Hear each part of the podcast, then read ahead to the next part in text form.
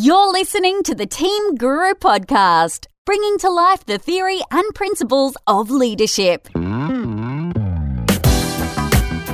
Hello and welcome to the Team Guru podcast. It's great to have you back on board. My name's David Frizzell, and in this episode, we're talking about coaching. How do you know when you need a coach? What will you get out of it? And what can you expect from the sessions themselves? What are the rules of engagement? Corinne Armour has been on the podcast before. Back in episode 92, we talked about leaders who ask questions, and she returns to tell us all about coaching. I hope you enjoy my conversation with Corinne Armour.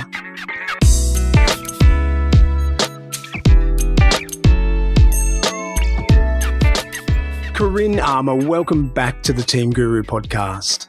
Thank you. It's delightful to be back again you know, I've had a, little run lately of return guests. For a while, I, I, only had a few. I remember my first ever return guest was really special.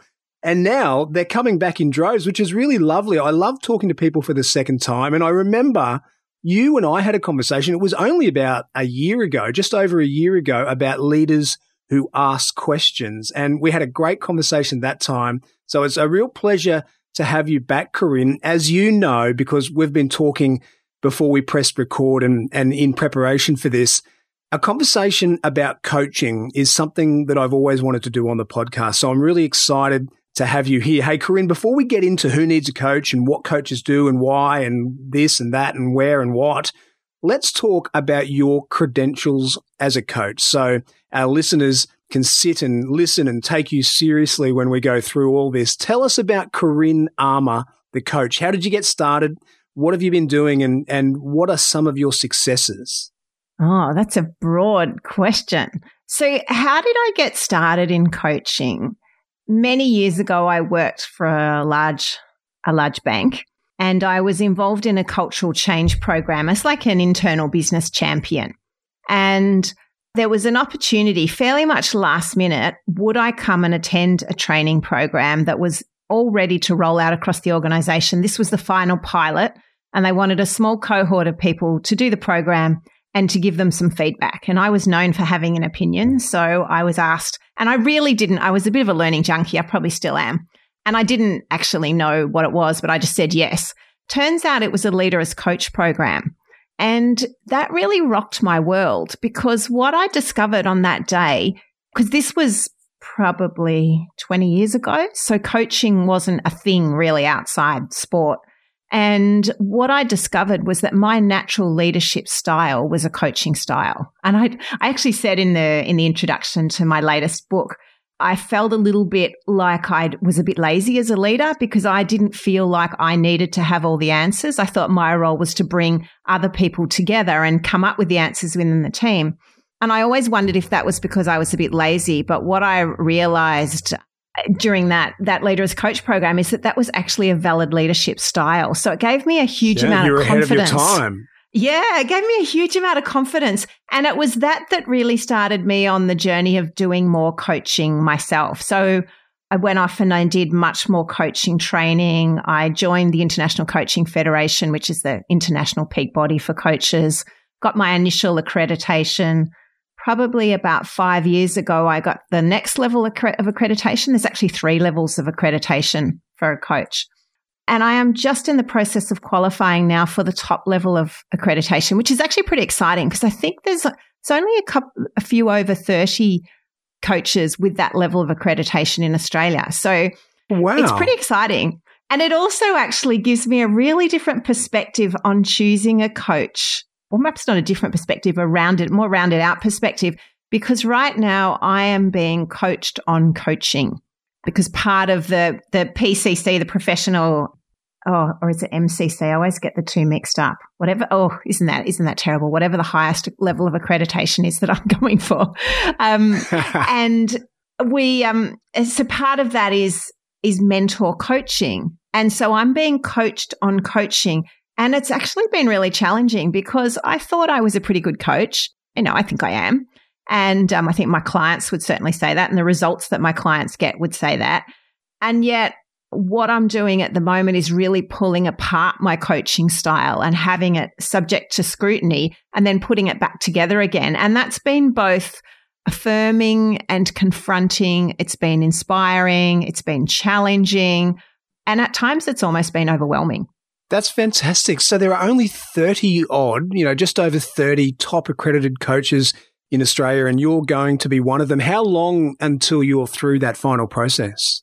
So it, it requires a number of hours. I think it's two and a half thousand hours of coaching. So that's actual coaching over many years, one on one, and some group coaching. Most of that's one on one. Do the hours you've already done, do they count towards that?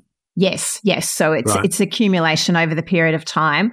It requires having done this mentor coaching program and then two recordings need to be submitted and they're reviewed by uh, an international panel. That's fantastic. Look, that's really interesting, Corinne. I'm obviously very interested in the topic anyway. You know, I've never had any experience with coaching. I've never been a coach in a formal way. I've never had received coaching in a formal way.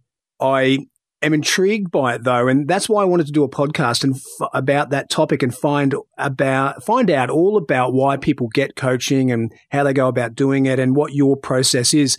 But tell me, in terms of your work mix, because I know that you write books, I know that you do some speaking, you obviously do a lot of coaching. What kind of percentage of your working week is usually as a coach? Very little now. So I limit coaching to three new clients a quarter just because most of my work is with executive teams. And so the kind of coaching I do now is typically I might coach the CEO when I'm working with the executive team, or they might be individual clients that I'm working with who are at a fairly senior level. So coaching now is a small part of my business in the sense of sitting down with a client. This is a coaching conversation. But if you ask the question of how often do you draw on your coaching skills and your coaching capability in your work, I'd say all the time. I think, I think these are skills, which is why I think they're such important skills for leadership because they're skills that underpin any, any endeavors to help somebody else bring out their best. All right. So the name of this podcast episode is Do I Need a Coach? So let's answer that question. Is that, I do I, David Favell, need a coach, or do do no, I, the do listener, I, need a coach? need a coach. So people who click on this and and want to listen to our conversation are people who are interested in that question. Do I need a coach? So let's start to answer that. Let's start by talking about the role of a coach in in a professional's life. Tell us about how far into their soul you reach how far into the way they work and, and the way they manage their life and the whole roundness of us as a human being. What is the role of a coach in someone's life? I'm floored by that question. That's just the, that part of that question. How far into somebody's soul do I reach as a coach? That's such a, such a beautiful question. So, so perhaps to, to set the context, my coaching is very much leadership coaching and executive coaching. So coaching is in all realms of life. So for example, at the moment, I'm being coached in coaching. So that's a coaching coach. Uh, you might have a sales coach and I have a sales coach myself who I work with. There might be a coach around a particular set of business capabilities. So the work that I do is leadership coaching. So I'm working with individual leaders and executives and I'll, res- I'll respond to this in an individual sense because I also work with teams, but let's just stick with individuals. And so, how far right into their soul do I reach? That's very much guided by them. So, I can think of some coaching programs where it's been much more focused on the work, about the work, and restricted to the professional sense and the professional context. More often, it crosses, it's focused on professional and yet we move into personal because if there's things, if there's significant challenges going on in your personal life, then that's going to impact your professional life. And I, I firmly believe that we are one person. We're not a personal self and a professional self. And people who try too hard to maintain that usually come unstuck. So it very much depends on how far in the client wants to invite me. And so I'll take my cue from a client, which doesn't mean I might not I, don't push them. I certainly do. But if, if the client really wants to focus much more on the professional stuff, then that's where we stay. Do you want team and leadership development programs that actually work? Contact Team Guru today so we can start the conversation. It sort of reminds me once of something. It reminds me of a, something a physio said to me once. I was getting some physio after an injury, and he was telling me that I was kind of rejecting him as he tried to massage around the area of the injury. I was kind of stopping him from getting in there. And he said one of the things, because he, he does, he used to do physio for a couple of the professional rugby teams. He said one of the things that professional athletes are good at are letting him in, just despite the pain, yeah. despite the discomfort. They allow him to massage deep into the muscle. And he said when people come in to see him in his clinic who aren't professional athletes, sometimes they're not very good at that. And in fact, some people are so bad at it that it can make the treatment kind of pointless because he's just sort of, you know, flittering around on the surface and not getting deep into the injury. What you just talked about there reminded me of that. So I imagined some of your clients who think, okay, I'm getting this leadership coach. This is all very work based. This is happening at work. It's for work. I am going to show her my work self and nothing more. I'm not going to let her mm. into my muscle. Whereas I'm guessing some of your more successful clients, people who have grown and developed a lot through the coaching process, are people who have allowed you to ma- massage deep into that muscle. Yeah, I think that's a beautiful metaphor. And I think my my branding is fairly strong too. So my branding is around fearless leadership. And I will say to clients or potential clients right up front, what I promise you is that I will always be on your side. And what I also promise you is that it won't always feel that way. This, yeah. this coaching process will be challenging and supportive. It will be comfortable and uncomfortable. And if you're not up for that, then I recommend, I can recommend you other coaches. So if you want to play with me, it's not for the light-hearted. And, um, I also say to clients, if you're looking for a friend, then there's lots of cheaper, easier ways to find friends because this is a fairly significant financial investment as well. So we're not looking for friends here. I will challenge you and I will push you and I will always be holding the best version of you as the possibility of where we're going to. So while the level, the extent to which people let me in very much as you, as you use with your, your metaphor depends on them. The with most people, we do move into the personal and the professional. Because as you say, we're whole people. There is no work me and home me. There is just me. And if I try and pretend there are two separate me's, then I'm going to come into conflict at some point. And I'm going to get confused and, and lose what my priorities are. All right, I like that. That's all very clear. So, who should get coaching? How do we decide through our career, through the evolution of us as a person and, and our career in parallel with our life? How do we decide when is the right time for us to get coaching? Do we wait until we've got a problem? Did you get a coach for sales when you had a problem with sales and you thought, hey, I'm not very good at this. I need help? Or were you going along okay and think, hey, I want to be awesome at this? What's, who needs coaching? for me, when in sales, uh, the conversation I actually had with my very fabulous sales coach was, she said, why do you need me? You, why do you want to do this? Because you're already really successful in terms of sales. And I was. And I said to her, because I want the same level of success with more ease. So I wasn't looking for more sales. I wasn't looking necessarily for more profile. What I was really looking for was the same level that I was now, but with more ease so that when I got to Friday night, then I was with my kids and doing stuff I wanted to do on the weekend and not saying to my kids, all right, well, mummy needs to work now and I'll come play with you after lunch. So that was a, the direct response. But who should get coaching? When I was thinking about this, I was thinking there's sort of there's three broad categories of people who need coaching or needs that would drive you to coach when we're thinking about leadership coaching. I was thinking that they're developmental, elevational, and aspirational. So the developmental would be back to the sales coach. I've got a challenge here with sales, and I think there's a big gap in my sales capacity, and I need help with it. Or from a leadership perspective, I can tell you many stories all of which, of course, will be heavily disguised to, to protect the individuals. But in a leadership perspective, it might be innocent. somebody who's, yeah, it might be somebody who's really good intellectually, really good strategically, and yet destroying people around them.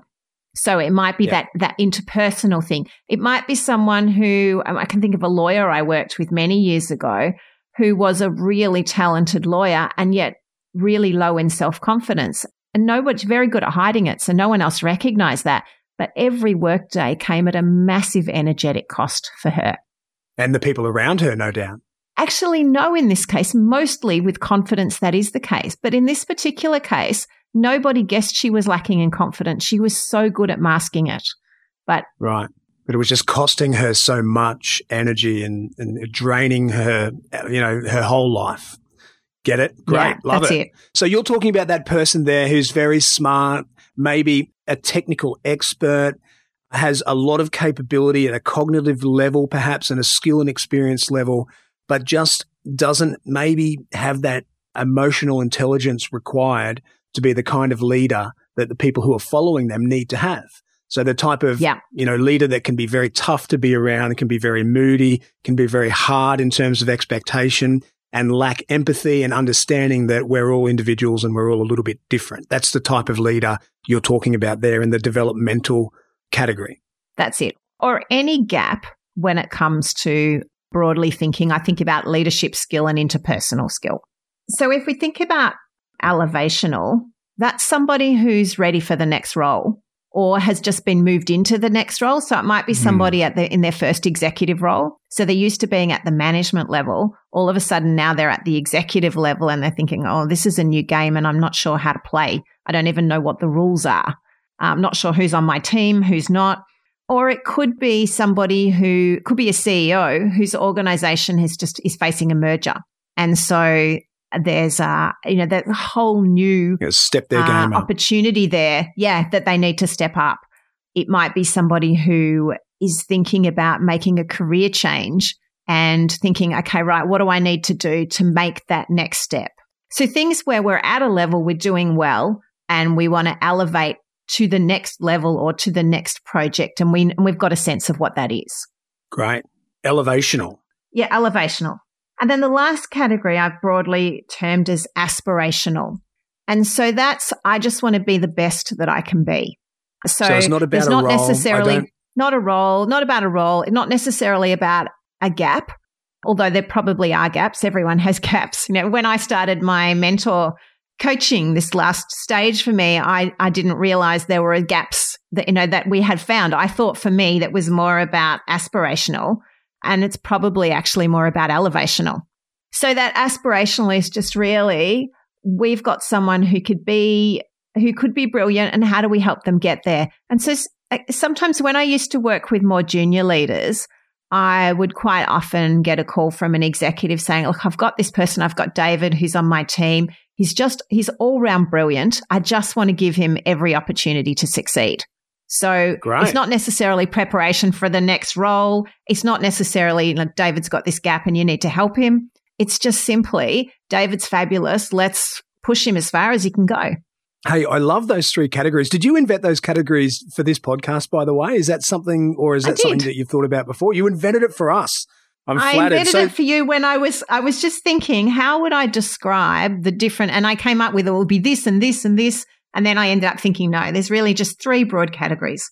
That's great. I, I like it. So developmental, elevational, and aspirational. I really like that aspirational. And correct me if I'm wrong. That sounds like the most positive of them. That kind of comes at a really positive time where we just want this person or I just want me to be the best I can be. It's not about a role. It's not about a promotion. It's not about a terrible gaping hole I have in my professional uh, makeup. It's just, I want to be awesome. Whereas developmental maybe can come as a result of some negative stuff that's happened.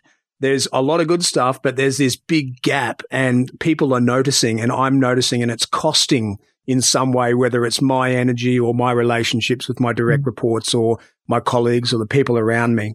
And ever elevational comes as a need. And there's a there, you know there's a there's a structural need i've been elevated to this position or i've found my business has grown to this position and i need to lift my skills to match i really like that and, and so is that summary pretty accurate is is that a fair summary of those I'm not sure that one is more positive than the other, but that's probably me speaking through my filters of everything's an opportunity and everything's pretty positive. Yes. Um, no, that's be- fair. Because quite often people will come to me and they'll say, they'll be really inspired and they'll say, look, I know to really nail this role or to get to the next role, I know I need to be better at influencing. So can we work on that? So it's not, it doesn't, rarely does it come with negativity. I can remember many years ago, many, many years ago, I was given, the CEO called me and said, I have this woman. I'd like you to work with her. I don't know if she's going to make it. It's her first GM role and she's really struggling. And if you can't help her, then I don't think we're going to be able to keep her in this role. Yeah. So I said, okay, well, let no me, pressure. let me talk to her. No pressure. So I had a phone conversation with her. She seemed very nervous. And so I said to her, she said, I feel like I have to come. And I said, you do. I said, you have to come to the first session. But after that, it's entirely your choice. And so I won't invoice the company until you have decided. So come to the first session, have a think about it, and then I'll give you some time after that and you can decide whether or not you want to continue working with me, whether you can see the value for you. Because I won't work with prisoners. There's no point, like you said before. If if you're gonna lock your your legs tight and not let me into those the muscles that need working, then there's no point us doing this work together. So anyway, we set up the first coaching session. She was sick. It had to be cancelled. And then we set another one up and the business got busy and she couldn't come until it was almost three months and we hadn't started. And so I called her and I said, look, my sense of what's happening here is that you're nervous. You're unsure about this and you also have a huge amount on. So it's easy to reprioritize other things above this. My commitment was to have one coaching session with you so we either need to arrange that and it needs to go ahead in the next week, or I need to go back to the CEO and say, look, it works. It turns out this isn't possible. So she said, yeah. okay, right, right, right. So she, so she turns That's, up. It's almost a We threat. have a really good, yeah, it, it, and it was. We have a really good coaching session. And before she walks out, she says, I want to continue working with you.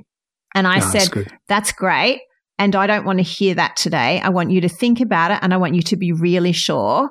And so I want you to call me by Monday next week and let me know. No, on Monday next week. So I, I, I made her think about it for almost a week, and she came back and said, "Yeah, she wants to work with me." But what what ended up really funny about that is that we um we did this work together, and then not long after that, I can't remember what happened. I think there was a significant restructure, and a lot of people's roles were changed. And she called me and she said, Oh, look, I hope this isn't inappropriate. And she sounded really uncomfortable. You know, is this, if this is inappropriate, please tell me. The reason she'd called was to say, Can I engage you personally to work with me through the next couple of months? So we went from complete prisoner to, yeah, okay, I'll opt in to I'm willing to make this financial investment myself to work with you. Yeah, that's a nice story. And we're going to get, there's a couple of questions that you've touched on there that I want to go a little deeper into. Uh, what is the relationship between the coach and the client? What, what should it be like? Are there any boundaries? What is the no go area or, you know, you get you to describe that. And then I want to finish with our, with your coaching process. I want to take, I want you to take us through how you approach working with a new client and what kind of phases you go through. But before we get to those two questions, there's just one more. How do I choose the right coach for me? So if I've listened to this podcast so far, I've thought about those developmental, the elevational and the aspirational needs that people might have when they come to a coach. I'm sold on it. I think I fit into one of those categories. I think it's time. How do I choose? Because I can Google coach and get a billion responses. There are a billion coaches in Australia or people who identify themselves as a business coach or a leadership coach. How do I choose the person who is right for me? I'm just doing the sums on how many people are in Australia from an ABS stats perspective. They all must be listed as coaches four or five times to get to that number, but I get the idea. I was, I was hyperbole. Slight exaggeration. to make exaggeration to make a um, point. Yes. this is a partnership. So a coach partners with the client to get the client to where they want to get to. So you need to find somebody that you're happy that you can form a partnership with. You need to be sufficiently comfortable with that person that you won't self censor. So I know if I'm brought in, as I often am by the CEO to work with someone on the executive team, for example, the first conversation I need to have with that person is a complete assurance about confidentiality. Because if there's any sense from the client that they, they're censoring what they're saying, then that's not going to be, it's not going to serve them. So do you trust the person? Do you believe that you can work in partnership with them? And is there going to be sufficient challenge? Because what we really want, uh, John Demartini, who's an American author, talks about people grow at the boundary between challenge and support. So it needs to be a coach who is going to support you, also challenge you. Because like I said before, we're not just looking for friends. I would be looking at what sort of results does that coach get? You know, who else do they, what sort of people do they work with? If you know a little bit more about the various approaches to coaching, does that coach's approach align with what you feel comfortable with, where you think that you can get, can get good results? And I tend to, personally, I tend to buy on recommendations. So, you know, I know a lot of my coaching work comes from recommendations. So if I need if I know I need to be comfortable so I don't self censor, so that we can really get deep into that muscle and, and do the work that we need to do, does that mean it's quite legitimate and common for us to have a couple of false starts with a coach? I got you as a recommendation because I've heard of the work that you do, but you and I just don't quite work. And there's a part of me that hasn't bought into this relationship. So rather than just be okay with an arranged marriage, maybe something that my CEO has set up, I go looking for true yeah. love and I go find looking for someone who is really the coach that I want to be with. I guess that's possible. I personally haven't had that, but I have a good conversation with people before we start. So they get a really good sense of what it will be like to work with me. And occasionally people, people will choose not to work with me, often because they, they don't think they're up for that level of challenge. Hmm. And sometimes I get a sense that I'm not the right coach for you. And particularly now that I take such few clients one on one, I probably refer to other clients twice the number of coach uh, clients that I would actually take on myself. So quite often I'll say, okay, right, I, I know I could help you and I don't think I'm the best person. Can I introduce you to so and so? And I'm thinking about this coach for these reasons. Yeah, great. All right. So it sounds like it, it is a it is a tricky process or it could be a tricky process or a little bit hit and miss, or you might just be happy with the coach that you first meet. But when we form that relationship, what are the boundaries? So if I come into this relationship as someone who wants coaching, I've identified what I want to get out of this and I've, I've worked out that you're the person I want to work with. How do I understand the boundaries of that relationship? Mm, good question. I think the boundaries to me are quite clear confidentiality is a major one. So if I'm working with you, my confidentiality commitment is to you. And I will always have that conversation. If I'm being brought in by somebody else to work with someone in their team, I always have that conversation with them up front. What are you expecting by way of reporting? And mostly yeah. people will say, Oh, not at all. I just like to know that, you know, that, that they're coming, that it's going well. Because they should see the results at work. Is that yeah. right? Exactly. And they should be able to have this conversation with their person. Yes. Um, yes. If they think they're going to get regular detailed updates from me, then I either need to realign their expectation or decline working with them because that allows me to maintain the confidentiality boundaries. Have you ever had that that situation where someone senior in an organization has engaged you to work with one of their direct reports and they want insight. They want the gory details about the conversations because they don't understand what real coaching is about. And you've had to call them on that. I've only had that once. And I've also had it once in an even more challenging situation where I worked with a team and the chair of the board wanted insights into the people based on what we did. And, and I, and I had to Refull explained to him this only works when people are completely open and vulnerable. And in an organizational setting, you know, completely open is a, you know, is a how long of a piece of string type assessment. And that we can't if I break that confidentiality, then I lose my power to help people. And so it's usually, I, that's a conversation I can manage fairly easily. It's amazing that someone senior enough in an organization to be making those decisions would fall into that trap and would have that lack of understanding. But I can imagine in a career of 20 years like yours as a coach that it, it would have happened at some point. Yeah, that's it. So, so in terms of boundaries, confidentiality is really important. As a coach, it's really important to know what's coaching and what's counseling. Yeah, great. That's a great I, I, that's great. I really want to understand the, the difference there. So if if what I I realize in my conversations with you is that there are actually major mental health issues at play here, then you need to get that specialist support, which might and ha- I have a couple of times worked with leaders who were seeing a psychologist and actually gave the psychologist and me in fact requested that we speak so that right. I could get a sense of what's the focus there and what's the focus here. And so sometimes it might be that level of help needed. Is that moving into really difficult waters for you as a coach? Yeah, it, it, you have to be very careful. And I have to be very clear on what's the bit that I'm working on and what's the bit that the psychologist is working on. And that's only happened mm. a couple of times. Where it's more likely to happen is not somebody with necessarily with mental health issues, but a client where something will come up that's really quite deep and distressing and is not really coach material. And so then I might refer you to, I might ask you if you've got a, an employee assistance program in your workplace. And most big companies and government agencies do. And I also at times, I've always got a couple of psychologists in my network that I refer clients to if they need that.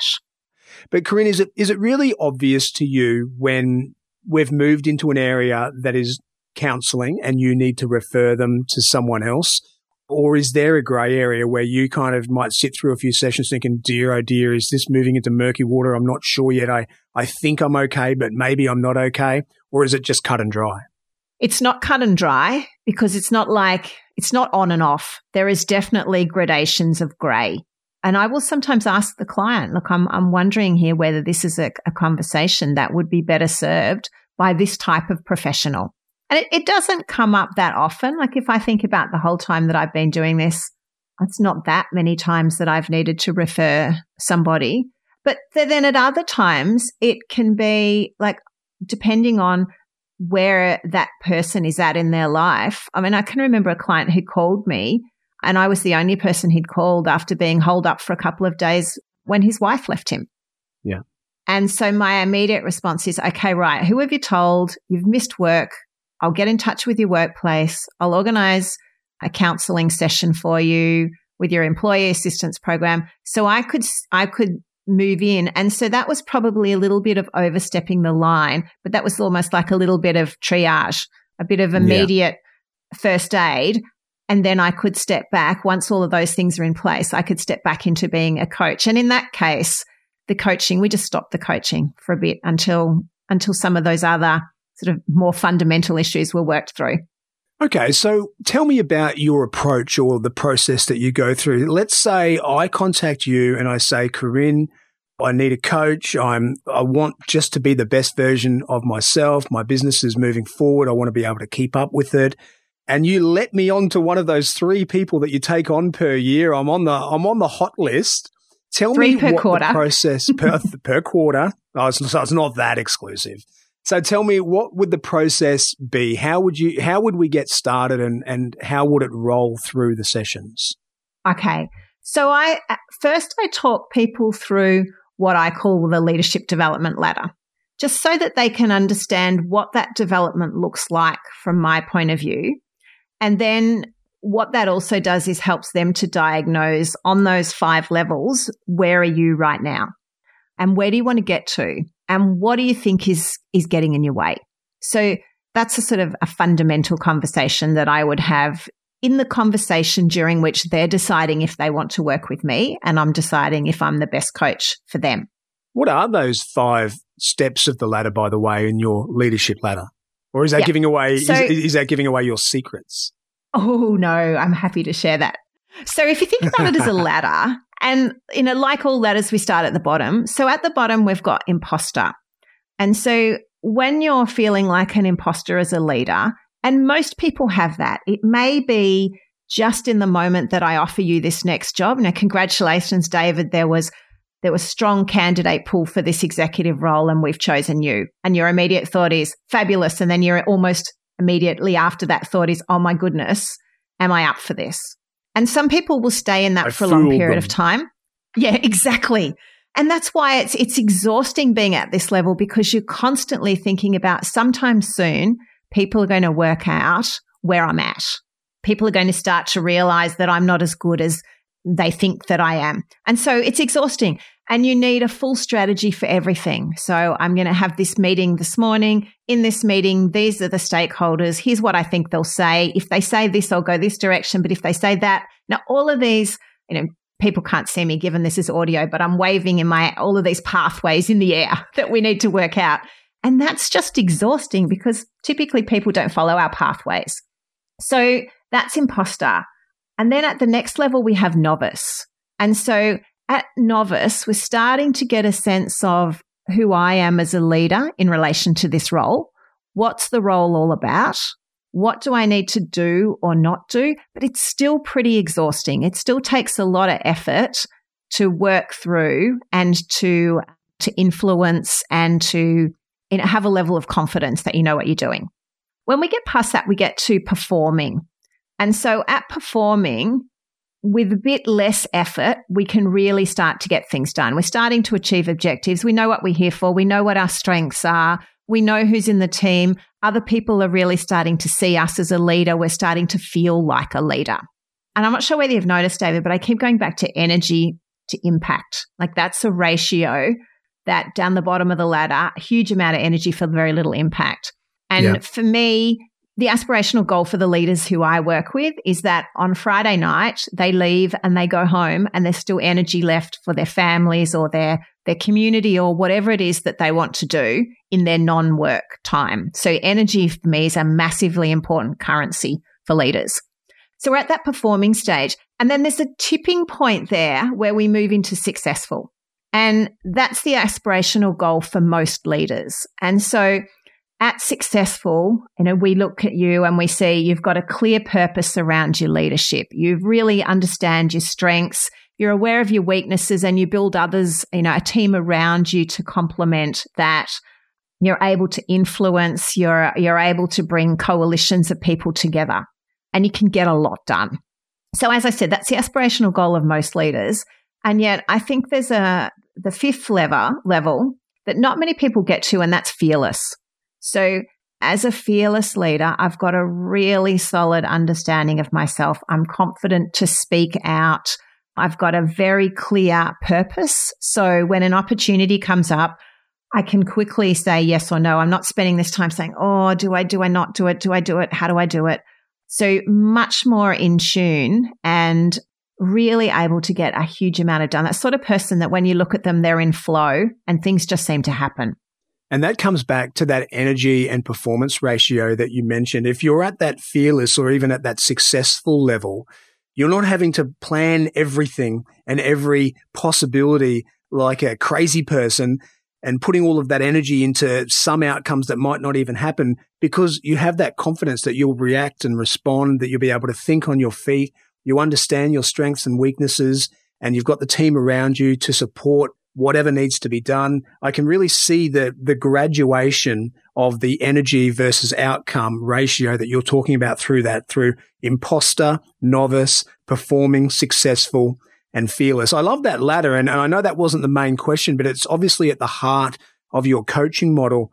And let me guess, a lot of people, although aspirationally we should be trying to hit that successful level or even that fearless level, I'm guessing a lot of leaders that we see as competent just sort of sit at that performing level forever, where they don't quite get to successful, where they don't quite get to that point where they're aware of their strengths and weaknesses and they're comfortable with those. And because of those, they're able to form a team around them and they have great emotional intelligence, are able to tap in the strengths and weaknesses of the people around them. So Am I right in saying that a lot of people sort of hover at that performing level? Once they get there, they get out of novice and imposter, they're sort of relieved that it's not so hard anymore and they just plug away at that level? Yeah, I think that's a fair call. And it's also situational. You might have a, a leader who who's at that performing stage, and yet if in this context, you know, they're amazing. And yet, if you put them in this context over here, they've really still haven't mastered that, and they might be, you know, right down at novice, at novice or imposter. So it is situational, and yes, it's where you hover, as to use your word. Yeah. All right, that's great. Hey, I'm glad I asked you about your ladder. That's fabulous. I really like it. Is that yours, or is that part of yes. a coaching yeah. model? That's that's yours. That's Corinne Armour's PTY yeah, Ltd. That's, great. Yeah, that's it. that's the um that's part of the core sort of IP that my coaching work moves around. And then when I think about so I would talk somebody through that model if I was talking to them on the phone or if I was with them, I would scribble it on a piece of paper because typically when I if I do that, people want to keep it. And then I'll say to them, so just on that really quick so quick explanation, where do you find yourself now mostly?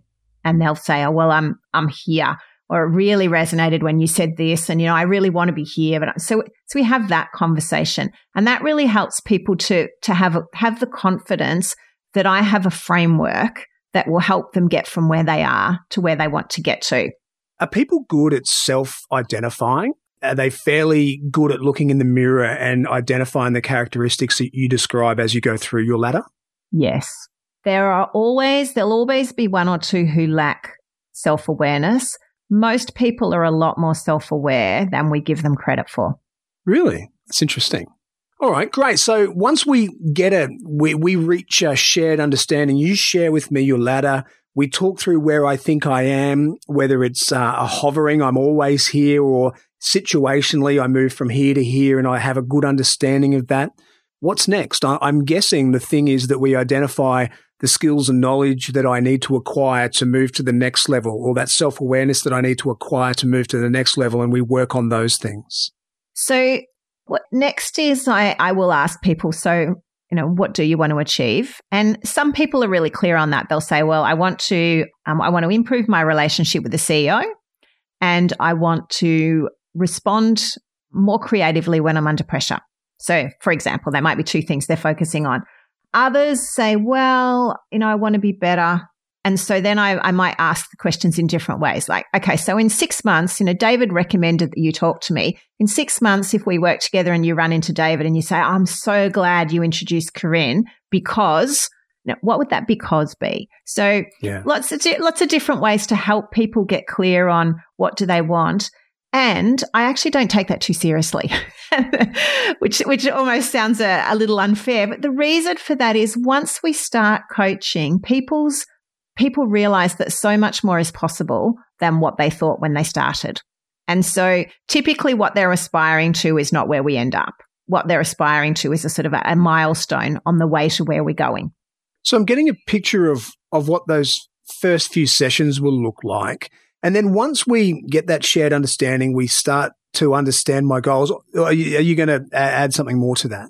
Yeah, because we haven't actually started yet. So all of oh, this great. is just okay. in a conversation. Yeah. All of this is just right. in a in a conversation about should we you know, should we dance? Should we do this? Yeah, okay. Yeah. So, assuming we say yes, then I also get you to do what I call a pre coaching contemplation. So, it's a series of questions that are designed to get you thinking before we even start. And some people, it's just documenting their thoughts. Others, it's really getting them thinking.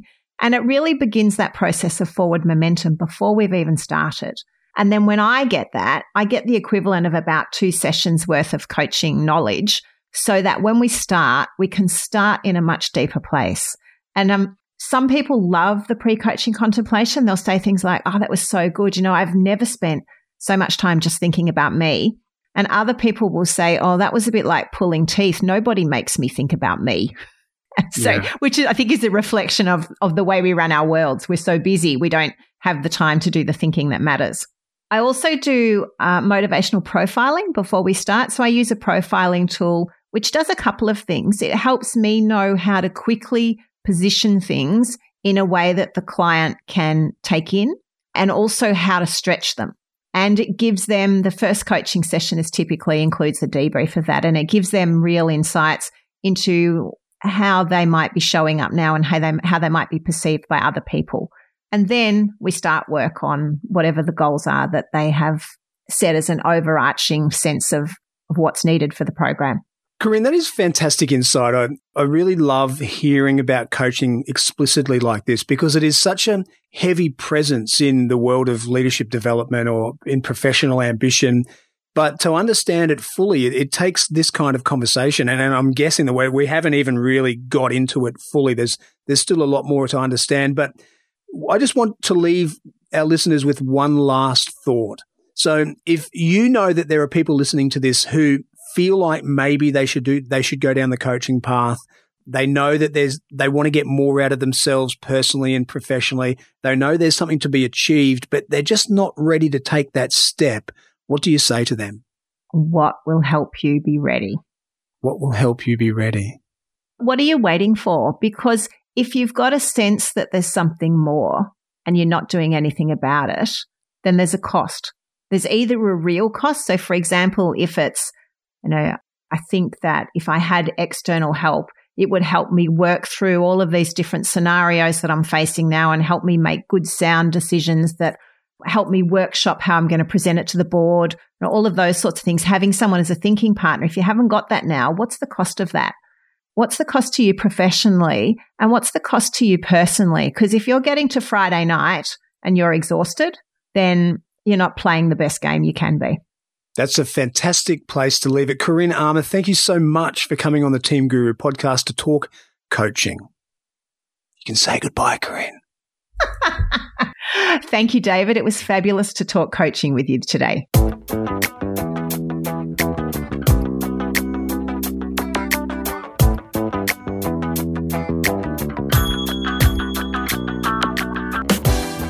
And that was Corinne Armour. If you enjoyed that and you missed episode 92 when I spoke with Corinne about her book, Leaders Who Ask Questions, go back and take a listen. You'll love it. I got a lot out of our chat about coaching. I've long been fascinated by it as a concept.